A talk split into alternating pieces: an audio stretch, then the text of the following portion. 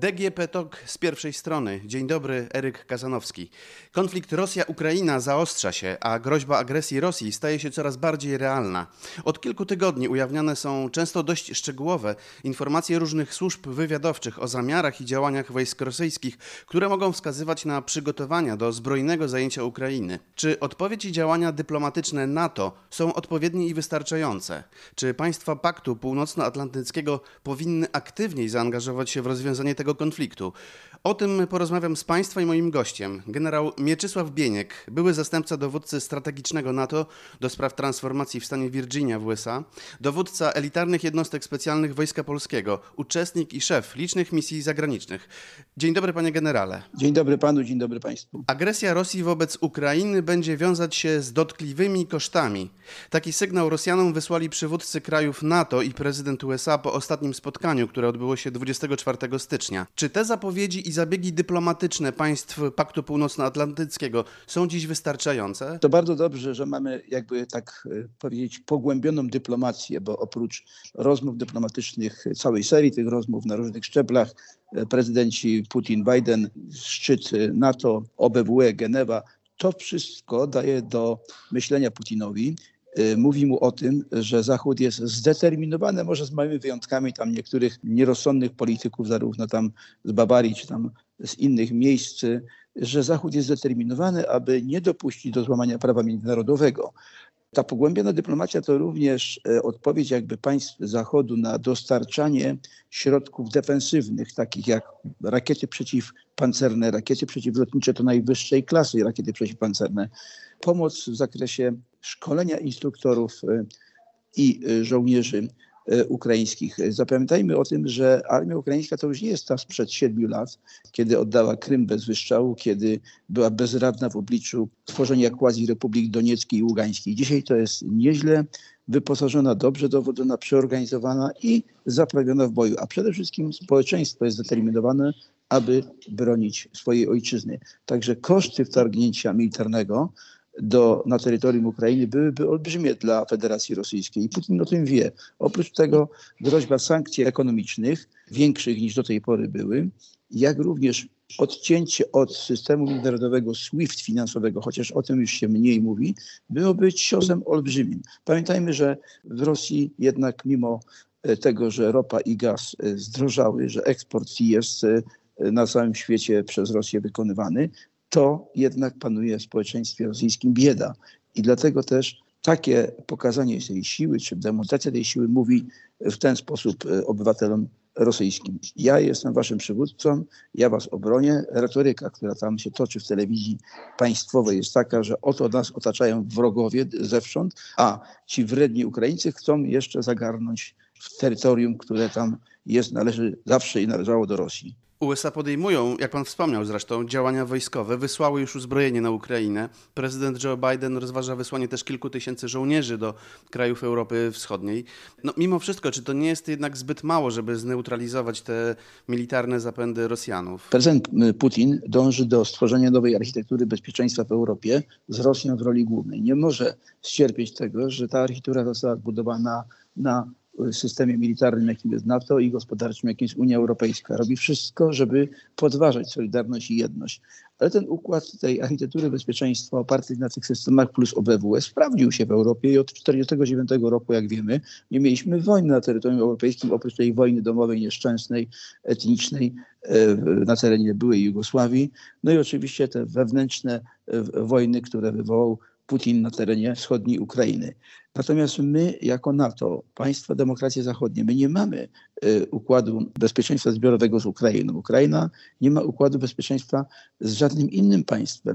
Oczywiście ma zawarte stosunki o wzajemnej przyjaźni i pomocy, ale nie jest to pakt militarny.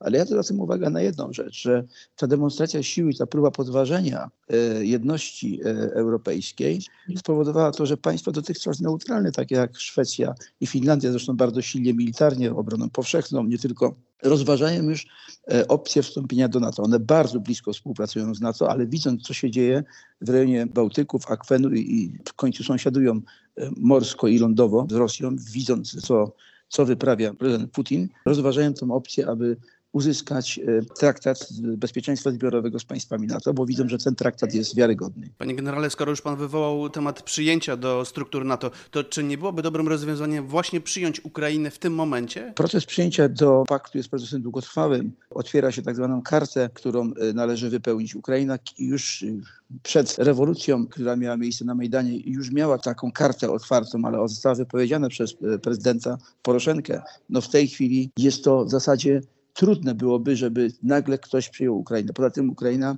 ma spory terytorialne nierozwiązane, więc na pewno e, musi się wypowiedzieć też społeczeństwo, teraz na pewno chciałoby, no i władze polityczne, elity polityczne ukraińskie muszą przeprowadzić proces właśnie reformy, restrukturyzacji, wypełnienia tych wszystkich membership action plan, tak zwany MAP, który przyjmuje się na poszczególnych prawda, etapach. W tej chwili nie jest to raczej możliwe w chwili obecnej. Panie generale, jak powinna zachować się Polska? Gdyby był pan dziś doradcą zwierzchnika sił zbrojnych, to co by pan doradził prezydentowi RP? W żywotnym interesie bezpieczeństwa Polski jest Ukraina niezależna, suwerenna, dająca, może to zabrzmi troszeczkę niezbyt popularnie, ale dająca tą strefę strategicznej przestrzeni bezpieczeństwa, e, taki bufor bezpieczeństwa, to samo dotyczy Białorusi.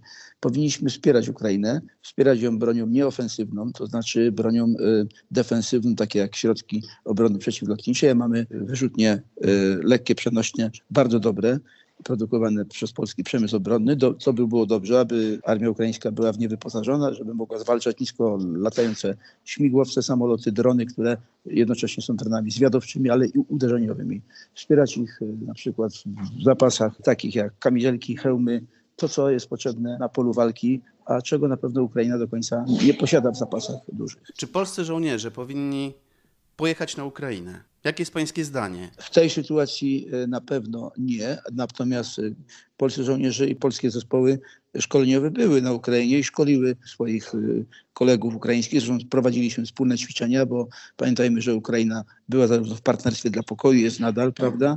Współdziała z NATO, współdziała w operacjach pokojowych, w operacjach również i bojowych. Ja sam miałem brygadę ukraińską w roku 2003 roku w Iraku, która współdziałała w ramach działań koalicyjnych, prawda? Także Ukraina y, miała kontakty i ma kontakty. Mieliśmy przecież polsko-ukraiński batalion wspólny, y, także tutaj mamy doświadczenia pewne i, i rozumiemy, oni mają podobną mentalność, jeśli chodzi o, o obronę swojej ojczyzny, y, mają podobne zachowania, są ludźmi bardzo e, podatnymi na szybkie e, zdobywanie wiedzy i szkolenie. Także tutaj ja pokładam olbrzymie nadzieję na to, że konflikt ten zostanie e, zażegnany pokojowo, ale oczywiście nie wykluczamy drobnych potyczek na, na pograniczu i tego ostrzału, który tam widujemy już od kilku miesięcy. Jeśli dojdzie do konfliktu zbrojnego, do działań wojennych, jak ten konflikt będzie przebiegał zbrojnie? Ja nie wnikam w plany operacyjne, ale patrząc na zgrupowanie południowe, północne, południowe od Rostowa nad Donem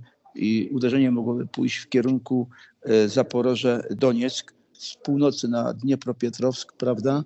I e, z północnego zachodu, tam przy granicy ukraińskiej, e, ukraińsko-białoruskiej jest kolejne zgrupowanie, mogłoby osłaniać tamto skrzydło, dążyć do odcięcia wschodniej Ukrainy, prawda, od jej części zachodniej, a to uderzenie z kierunku południowego mogłoby dążyć do dojścia do Krymu drogą lądową, przy okazji odcinając Mariupol jako port, który leży nad Morzem Azowskim, ale niepokoi również fakt, że zgrupowanie, które posiada pokojowe w nawiasie, które posiada Rosja w Naddniestrzu mogłoby zostać wzmocnione siłami, które mogłyby uderzyć również na port w Odessie. Ja nie wiem, jakie są plany operacyjne, ale tak patrząc na mapę, rozważając różne kierunki, można by było wysnuć takie właśnie wnioski. Czyli to byłaby taka wojna tak naprawdę lądowa? To byłaby konwencjonalna na dużą skalę z operacjami powietrzno-szturmowymi, zajęcia na przykład Mariupolu czy Odessy, ale ten wymiar powietrzno-lądowy to nie tylko taki, to jest zastosowanie różnego rodzaju systemów obezwładniających elektromagnetycznych uderzeń cybernetycznych, które by zniwelowały system dowodzenia, naprowadzania i rozpoznania. Ale pamiętajmy o tym, że druga strona, czyli Ukraina, przygotowuje się na tego rodzaju działania i ma swoje scenariusze, jak temu zapobiec. No już pan troszeczkę o tym wspomniał. No właśnie, ta Ukraina to nie jest ten sam kraj, ta sama armia sprzed kilku lat. Y, jak oni są przygotowani do takiego konfliktu z Rosjanami? Nie znam ich planów operacyjnych, ale na pewno sztab generalny y, Ukrainy wspomagany również informacjami wywiadowczymi struktur zachodnich, przygotowuje odpowiednie e, plany e, odpowiedzi. Jak się ten konflikt Rosja-Ukraina zakończy? Jak się on zakończy obecnie, jeśli chodzi o działania militarne? No i na przyszłość. Czy coś zostanie postanowione? Czy ten Nord Stream 2 też zostanie zatrzymany? Właśnie krótkoterminowy, bo ja powiedziałem o długoterminowym celu e, Putina, ale krótkoterminowy cel Putina to jest e, operacyjne uruchomienie Nord Stream 2, to jest jedno, i uzyskanie gwarancji pisemnych od Amerykanów na temat, którego ja nie znam, ale ja myślę, że to dotyczy rozmieszczenia rakiet średniego zasięgu, e, średniego. To jest ten średni zasięg to jest do 1000 kilometrów. To jest ten, pamiętajmy, że e, traktat INF-u Intermediate Nuclear Forces Treaty został wypowiedziany zarówno przez Putina, jak i przez poprzedniego prezydenta Trumpa. E, Czyli tutaj może chodzi o pisemne gwarancje, że Amerykanie nie będą rozmieszczali takich rakiet nuklearnych średniego zasięgu w Europie, a, a Rosjanie w Kaliningradzie. Może też o to chodzi.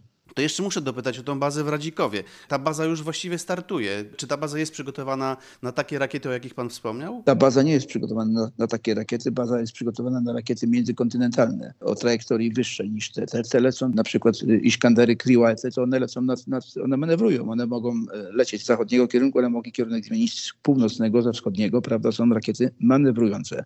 To mówimy o dwóch bazach, nie tylko w Rędzikowie, ale również w Rumunii, która y, jest taką jakby bazą pośrednią do tego. Czyli te bazy nie mogłyby być wykorzystane do ładunków nuklearnych. Do tych rakiet nie, do, do rakiet międzykontynentalnych, balistycznych tak. Jest pan optymistą, że ten konflikt rzeczywiście i krótkoterminowo, i długoterminowo zakończy się dobrze? Jestem optymistą, chociaż e, Putin, będąc przy władzy 22 lata, chce wejść do historii jako ten, który odbudowuje e, imperium e, rosyjskie na, na wzór tego, jakie było, jak było radzieckie. Częściowo mu się to udaje, częściowo nie, ale na pewno nie, nie powróci do granic takich, jak, jak był Związek Radziecki z Litwą, Estonią, Łotwą, prawda, Białorusią, Ukrainą, wszystkimi tymi krajami, które były republikami Związku Radzieckiego. Państwa i moim gościem był generał Mieczysław Bieniek, były zastępca dowódcy strategicznego NATO do spraw transformacji w stanie Virginia, USA, dowódca elitarnych jednostek Wojska Polskiego, uczestnik i szef licznych misji zagranicznych. Bardzo dziękuję panie generale za rozmowę.